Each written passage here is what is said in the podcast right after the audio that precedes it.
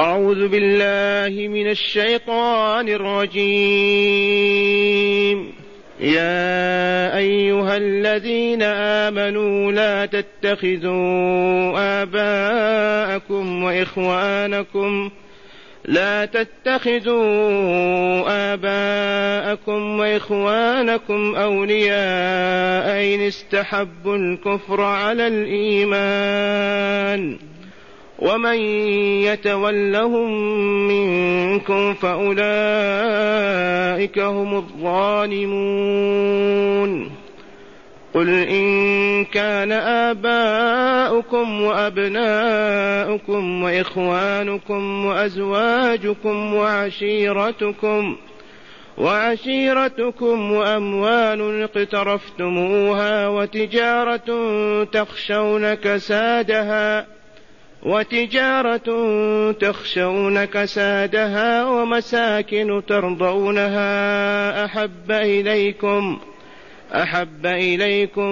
من الله ورسوله وجهاد في سبيله فتربصوا فتربصوا حتى يأتي الله بأمره والله لا يهدي القوم الفاسقين معاشر المستمعين والمستمعات من المؤمنين والمؤمنات قول ربنا جل ذكره يا ايها الذين امنوا تذكرون ان الله تعالى قد نادانا نحن المؤمنين تسعه وثمانين نداء تسعين نداء الا نداء وذلك في كتابه القران العظيم هذه النداءات عرفنا بالاستقراء والتتبع أنه لا ينادينا عز وجل إلا ليأمرنا إلا ليأمرنا بما فيه صلاحنا وكمالنا أو لينهانا عما فيه شقاؤنا ورداؤنا أو من أجل أن يبشرنا بما فيه صلاحنا وزيادة صالحاتنا أو لينذرنا ويحذرنا لنخاف ونرهب ما يسوءنا ويضرنا أو ينادينا ليعلمنا ونداء لنا بعنوان الإيمان له سره يا من آمنتم بالله ربا وبالإسلام دينا وبمحمد صلى الله عليه وسلم رسولا معناه أنكم أحياء إذ المؤمن حي والكافر ميت فمن ينادي الميت يناديه من لا عقل له ولا فهم ولا وعي ميت تناديه قف أمامه ألف سنة وأن تنادي يجيبك فلهذا نداءات الرحمن لنا بعنوان الإيمان تشهد لنا بحياتنا والحي إذا أمر يقوى على أن يفعل المأمور به وإذا نهي عن شيء يقوى على الانتهاء والبعد عنه وإذا بشر يستبشر ويطرح وإذا حذر أو أنذر يحذر ويخاف وإذا علم يتعلم وذلك لكمال حياته وهذه النداءات التسعون درسناها مدة ثلاثة أشهر كل يوم نداء وطبعت وبكميات وكررنا القول وقلنا من يحفظ هذه النداءات التسعين ويفهم ما أراد الله منها لنداء في عباده المؤمنين إلا ويصبح من أعلم الناس وأبرهم وأتقاهم لله وقلنا المفروض أن توضع هذه في الفنادق الإسلامية فعند سرير كل ضيف توضع نسخة لا ينام حتى يقرأ نداء من النداءات وتوضع في أسرة النوم أيضا ويجتمع عليها أهل البيت وأهل القرية والحي لأنها مفتاح السعادة ودار الكمال ولا تكلف عناء ولا مالا هذه النداءات أذكركم بما كان يقول عبد الله بن مسعود رضي الله عنه إذا سمعت يا أيها الذين آمنوا في القرآن فأعرها سمعك أعطيها سمعك فإنه خير تؤمر به أو شر تنهى عنه بهذا الاختصار يا أيها الذين آمنوا لا تتخذوا آباءكم وإخوانكم أولياء إن استحبوا الكفر على الإيمان ينهانا نهيا قاطعا على ألا نتخذ آباءنا والأمهات تابعة للآباء ولم يقل الأبناء لأن الأبناء تابعين للآباء الابن تابع لأبيه قال إخوان آباءكم وإخوانكم لا تتخذوهم أولياء لكم أي تحبونهم وتناصرونهم كررنا هذا المعنى للصالحين والصالحات الولاء ضد البراء والولاء معناه الحب والنصرة فمن أحبك وخذلك ما والاك فمن نصرك وأبغضك ما والاك وإنما والاك من أحبك ونصرك على عدو الإنس أو عدو الجن الذي يترك أخاه يتخبط في الذنوب والمعاصي ما والاه والله ما والاه إذا لم يمد يده إليه لينقذه بالتوجيه والكلمة والإرشاد خذله الموالاة النصرة والحب مع بعضهم بعض يا أم يا من آمنتم بالله ربا وبالإسلام دينا وبمحمد رسولا وآمنتم بلقاء الله والجزاء يوم القيامة لا تتخذوا هذا نهي ولا لا لا تتخذوا آباءكم وإخوانكم أولياء متى إن استحبوا الكفر على الإيمان استحبوا الكفر أي أحبوا الكفر على الإيمان أي رفضوا الإيمان وأعرضوا عنه وأقبلوا على الكفر وكفروا هناك لطيفة وهي في استحب بمعنى طلب الشيء وأحبه لأن الكفر والخبث والريس والنجس الفطرة تتنافى معها ما تريدها فيتكلف العبد حتى يحبها يدل لهذا قوله تعالى في آية البقرة التي سمعناها في صلاة المغرب لها ما كسبت وعليها ما اكتسبت لها ما كسبت من الخير من الإيمان والعمل الصالح لأنها تكسبه بحب ورغبة وفطرة وعليها ما اكتسبته من الذنوب والمعاصي لأنها ليست من فطرتها بل تتكلف لها وتعملها وهي كارهة استحبوا الكفر على الإيمان فيه من يحب الكفر على الإيمان إذا لم يتكلف وتعرض له عوارض وأمور فتحمله على أن يحب الكفر على الإيمان فلهذا قال استحبوا ما قال أحبوا الذين استحبوا الكفر على الإيمان والكفر عرفتموه جحود الله وإنكار وجوده الكفر جحود ما أوحى الله وما شرع من رسائله وشرائع وأحكامه الكفر تكذيب الله فيما يقول وتكذيب رسوله فيما يخبر به ويقول الكفر إنكار وجحود شرع الله ولو فريضة واحدة من الفرائض إذ مأخوذ من الكفر الذي هو التغطية والجحود الذين اتخذوا الكفر على استحبوا الكفر على الإيمان ومن يتولهم منكم أيها المؤمنون من يتولى آباءه إخوانه ويصاحبهم ويصافيهم وينصرهم هذا فهو منهم فأولئك هم الظالمون فالذي يتولى الذين استحبوا الكفر على الإيمان فيحبهم ولا يبغضهم وينصرهم ويدافع عنهم بأي مادة هؤلاء هم الظالمون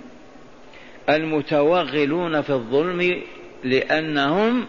وضعوا الشيء في غير موضعه بدل أن يبغضوا إخوانهم وأباهم وابنهم الكافرين من أجل الله أحبوهم وضعوا الحب موضع الكفر البغض وإلا لا بدل أن يخذلوهم ولا ينصروهم نصروهم بدل خذلانهم فهم وضعوا الشيء في غير موضعه وهذه قاعدة عامة إذا سئلت عن الظلم ما هو وضع الشيء في غير موضعه الحاكم ظلم سجن فلان ولم يستحق السجن فهو ظالم فلان ظلم فلان سلبه ماله أو سبه أو شتمه الحاكم القاضي ظلم إذا صدر الحكم على شخص بما ليس له هو وليس من حقه وضع الشيء في غير موضعه بل لو أن أحدكم لن يتزحزح وينام بينكم تقولون ظلم هذا الموضع ما هو وضع نوم هذا موضع دراسة وتعلم وإلا لا يمشي في الشارع وينام في وسط الطريق يجوز ظلم الموضع ما هو موضع نوم هذا أو يتغوط الظلم وضع الشيء في غير موضعه فالذين بدل أن يبغضوا إخوانهم وأباهم الكفرة الفجر المحاربين بدل أن يبغضهم يحبهم وضع الشيء في غير موضعه بدل أن يخذلهم ويقف ضدهم ينصرهم ويواليهم وضع الشيء في غير موضعه يا أيها الذين آمنوا لا تتخذوا آباءكم وإخوانكم أولياء إن أي إنهم إن استحبوا الكفر على الإيمان ومن يتولهم منكم فأولئك المتولون هم الظالمين والظالمون وضعوا الشيء في غير موضعه وإلا لا وما هو أفظع أنواع الظلم قولوا الشرك بالله أفظع وأقبح وأسوأ أنواع الظلم الشرك ما وجه ذلك أيخلقك ويرزقك ويخلق كل شيء من أجلك ثم تلتفت إلى غيره فتعبد وتتركه هو أي ظلم أفظع من هذا ثم ماذا العبادة التي استحقها خالقك رازق مدبر الحياة لك تعطيها لمن لا يملك شيئا ميت أو حاجة أو صنم أي ظلم أفظع من هذا الظلم فلهذا كان لقمان الحكيم عليه السلام يعظ ولده تربيه له وتهذيبا فقال يا بني لا تشرك بالله ان الشرك لظلم عظيم ان الشرك لظلم عظيم فما وجه عظمته يا ابناءنا لان من التفت الى غير الله من المخلوقات يرجوها يطمع فيها يرهب ويحبها يقبل عليها ساجدا راكعا مطيعا معرض عن خالقه ومالك امره ظلم ظلما فظيعا ومن يشرك بالله فقد ضل ضلالا مبينا ومن يشرك فقد ضل ضلالا بعيدا اذا الظلم انواع والا لا من انواعه انك تحب الكافر وتكره المؤمن وضعت الشيء في غير موضعه من مضى انك تنصر الظالم وتخذل المظلوم هذا وضع الشيء في غير موضعه فلنحذر هذا والله يقول ومن يتولهم منكم من هؤلاء الكفار يتولهم منكم يتولهم بماذا بحبهم ونصرتهم هذا التولي فأولئك هم لا غيرهم الظالمون ومن ظلم يتعرض للنقمة الإلهية ثم قال تعالى لرسوله صلى الله عليه وسلم قل لهم قل إن كان آباؤكم وأبناؤكم الآية لماذا عدل تعالى عن الخطاب المفروض يقول ومن يتولهم منكم فأولئك هم الظالمون إن كان اعلموا أنه إن كان آباؤكم وإخوانكم كذا لكن عدل عن المواجهة لأنهم ليسوا أهل الخطاب ليوضهم بأنه غاضب ساخط عليهم عز وجل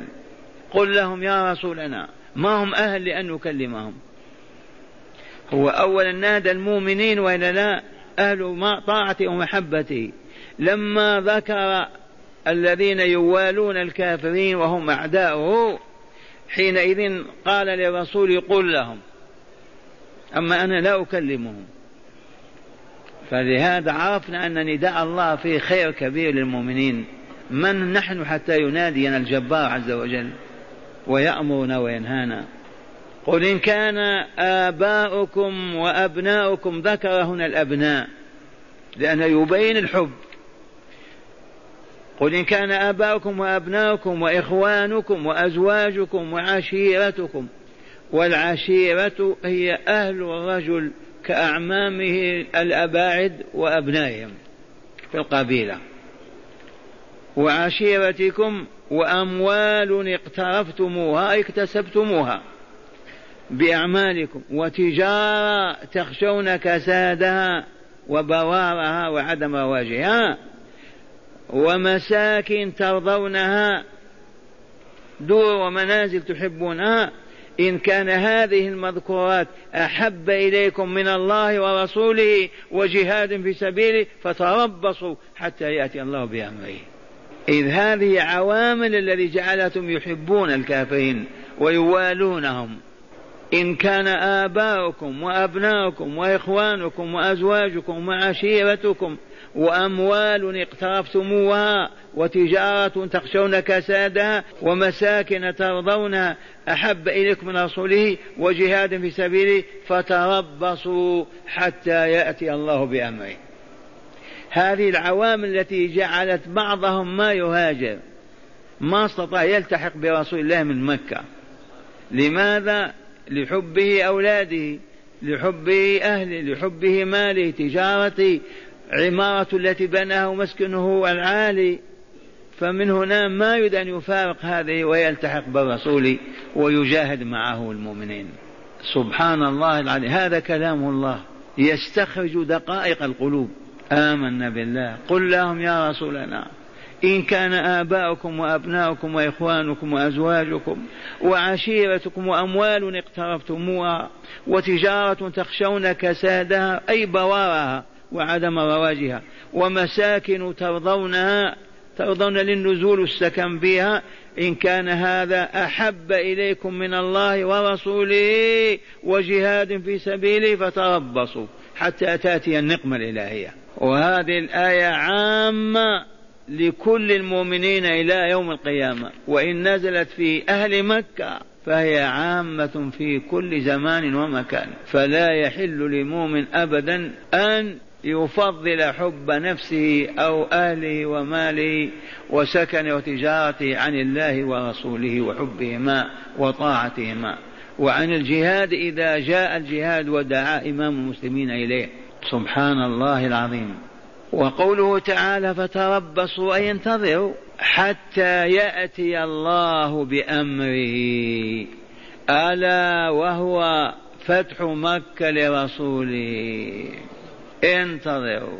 فالذين كانوا يترددون وكانوا يوالون الكافرين ويتملقونهم ويدعون الإيمان وما يستطيعون أن يهاجروا يتركوا أموالهم ومنازلهم وتجاراتهم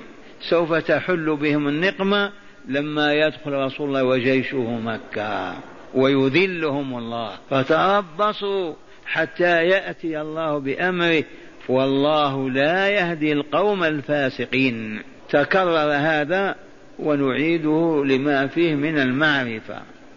الفاسقين كالظالمين كالمفسدين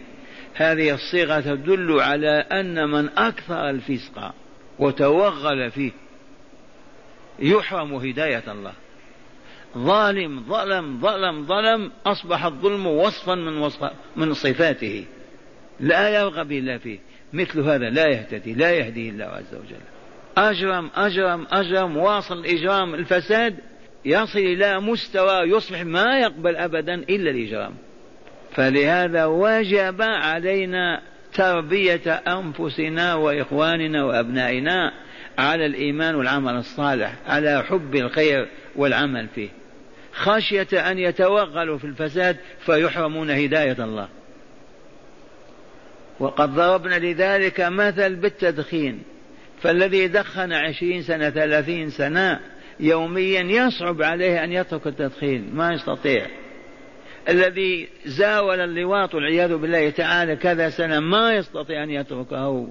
الذي زاول الخيانة مهما ما كانت الذي زاول سماع الأغاني فقط وتلذذ به زمنا طويلا ما يستطيع أن يتركه لسنة الله عز وجل أن من توغل في فعل شيء يصعب عليه تركه لا يقوى على تركه الذي عاشر المبطلين ولازمهم وأصبح لا يتلذذ بالحياة إلا في مجامعهم هذا يستطيع أن يرجع إلى مجالس الهدى والخير ما يقوى ضرب على قلبه وهذا يدل عليه قوله تعالى والله لا يهدي القوم الفاسقين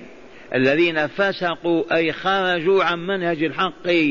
وسلكوا منهج الباطل فسقوا عن الإيمان وآووا الكافرين ونصروهم وآمنوا بإيمانهم مرة ثانية اسمعوا الآيات يا أيها الذين آمنوا لبيك اللهم لبيك افرحوا ناداكم والله لولا الإيمان ما نادانا ولا نحن أهل أن ينادينا رب السماوات والأرض لا تتخذوا آباءكم وإخوانكم أولياء ما معنى أولياء من يعرف معنى أولياء عامة المسلمين الأولياء يعنون عبد القادر وإدريس وفلان وفلان الذين ماتوا فقط وبنوا عليهم القبور وما زلنا نقول ادخل القاهرة المعزية واجه أول من تواجهه في الشارع على شرط ما يكون حضر هذه الحلق وعرفها وقل له أنا جئت من دمشق أو من المدينة لأزور وليا من أولياء هذه البلاد والله ما يصل بك إلا إلى ضريح ولا يفهم أن وليا بين الناس في السوق وإلا في المسجد وهذه عامة ذكرنا القاهر للعلم بها أما غيرها لا تسأل ما يفهمون من ولي إلا مات وبني عليه قبر وضوح وضريح وقبة فوقه ذاك هو الولي لأنهم ما عرفوا لغة القرآن الولي من يغضب لله ويرضى لله من يحب بحب الله ويكره بكره الله ولي الله آمن بالله واتقاه اتقاه في أي شيء في أن لا يحب إلا ما يحب ربه ولا يكره إلا ما يكره ربه لا زوج ولا أب ولا ابن ولا أخ ولا عشيرة ولا قريب ولا بعيد لا تتخذوا آباءكم وإخوانكم أولياء أي تحبونهم وتنصرونهم هذا تم وجد أفراد في مكة يدعون الإسلام وأخونا في المدينة يدعون الإيمان والإسلام ولهم صلات بأقاربهم هناك بل قد يوجهونهم وقد حصل هذا لعبد صالح تاب الله عليه من هو هذا حاط بن بلتع رضي الله عنه لما عزم الرسول على غزو مكة كتب كتابا وبعث به مع جارية على بعيرها وادعى أنه خاف أن يقتلوا أولاده أو يسلبوا ماله فاتخذ يدا عندهم وبعث الرسول عليا ومعه آخر وردوها من الطريق والرسالة في ظفيرتها في رأسها ونزل يا أيها الذين آمنوا لا تتخذوا عدوي وعدوكم أولياء تلقون إليهم بالمودة وقد كفروا بما جاءكم من الحق يخرجون الرسول وإياكم أن تؤمنوا بالله ربكم إن كنتم خرجتم جهادا في سبيلي وابتغاء مرضاتي وحلف بلتع مع عمر قال أقتله قال والله ما فعلت إلا لعلمي أن الله ناصرك يا رسول الله وأنهم هم المهزومون فأردت أن أتخذ هذه اليد عندهم حتى ما يذوا زوجتي وأولادي هذا وإن حصل من أجل واحد لكن ليبقى دينا وشريعة إلى يوم القيامة لا تتخذوا آباءكم وإخوانكم أولياء إن استحبوا الكفر على الإيمان ما دام آثر الكفر ورغب فيه وكفر لا علاقة لك به سواء كان أباك أو كان أخاك أو ابنك لا سيما إذا كان وقف إلى جنب الكافرين أعداك ينصرهم ولو بالدخيلة والغش والخداع وهنا جاءت مؤمنة إلى رسول الله صلى الله عليه وسلم وقالت يا رسول الله إن والدتي جاءت من مكة وهي مشركة أيام الهدنة وهي فقيرة فهل أعطيها قال أعطيها صليها أعطتها لباس وطعام فمن هنا أبوك أو أخوك أو أمك يجب أن تبغضه لا حبه يجب أن تخذله لا نصره لكن إلا في حاجة حاجة ماسة كالجوع أو العري لا بأس أن تعطيه ما يسد حاجته أو يستر عورته من باب الإحسان العام فقط هذه الحال عطش لا تقول خلي يموت عطشا جاع لا تقول خلي يموت جوعا وأنت تملك طعام لا أعطيه هذه الصلة للأقارب جائزة بل جائزة لكل الكفار لو عندنا أسر من الكفار نجوعهم حتى يموتوا الجواب لا آمين يا أيها الذين آمنوا لا تتخذوا آباءكم وإخوانكم أولياء إن استحبوا الكفر على الإيمان ومن يتولهم منكم كيف حاله فأولئك هم الظالمون ومن ظلم تعرض لغضب ربه وعذابه وإلا لا هلك ثم قال تعالى لرسوله قل لهم قل إن كان آباؤكم وأبناؤكم وإخوانكم وأزواجكم وعشيرتكم وأموال اقترفتموها وتجارة تخشون كسادها ومساكن ترضونها أحب إليكم من الله ورسوله وجهاد في سبيله فتربصوا انتظروا وما هي إلا سنة أو سنة وفتح الله مكة وهزم المشركين ووقفوا أمام الرسول أذلاء منكسرين وقال يا أهل مكة أو يا معشر قريش ما تظنون أني فاعل بكم قالوا أب كريم أخ كريم وابن أخ كريم قال اذهبوا فأنتم الطلقاء أذلهم الله اذهبوا فأنتم الطلقاء قال فتربصوا حتى يأتي من الله بأمره ألا وهو نصرة نبيه وعباده المؤمنين عليكم أيها الكافرون المشركون والله لا يهدي القوم الفاسقين اعرفوا هذا لا تتوغلوا في الظلم والفساد فإنكم تحرمون الهداية قللوها لتهتدوا وبالفعل من قللوها دخلوا في الإسلام ونجوا ومن توغلوا فيها كأبي جهل هلكوا والآن لهذه الآيات هدايات هيا نستنبط هذه الهدايات تأملوا أولا حرمة اتخاذ الكافرين أولياء يوادون ولو كانوا من أقرب الأقرباء كالأب والابن والأخ من أين أخذنا هذه الهداية من النص لا تتخذوا آباءكم وإخوانكم أولياء إن استحبوا الكفر على الإيمان ثانيا من الظلم الفظيع معنى الفظيع الواسع من الظلم الفظيع موالاة من عادى الله ورسوله والمؤمنين من الظلم العظيم الكبير الفظيع موالاة شخصا أو أشخاص أو أمة عادوا الله ورسوله والمؤمنين كيف يحل لمؤمن أن يواليهم بحبهم ونصرتهم إذ يجب أن يبغضهم ويخذلهم من أين أخذنا هذه الهداية نعم ومن يتوله منكم فأولئك هم الظالمون إذا مرة ثانية من الظلم الفظيع موالاة من عاد الله ورسوله والمؤمنين ثالثا فريضة محبة الله ورسوله والجهاد في سبيله ومحبة سائر محاب الله تعالى وكره سائر مكاره الله تعالى من العقائد والأحوال والأعمال والذوات والصفات تأملوا هذه الهداية فريضة ما هو مستحب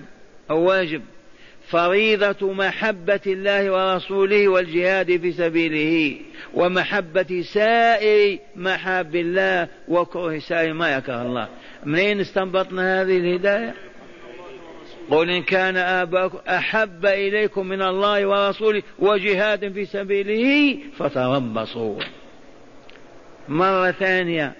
ثالثا فرضية محبة الله ورسوله والجهاد في سبيله ومحبة سائر محاب الله تعالى وكره سائر مكاره الله تعالى من الاعتقادات الفاسدة والأحوال السيئة والأعمال الفاسدة والذوات والصفات التي يكرهها الله عز وجل ورسوله والمؤمنون رابعا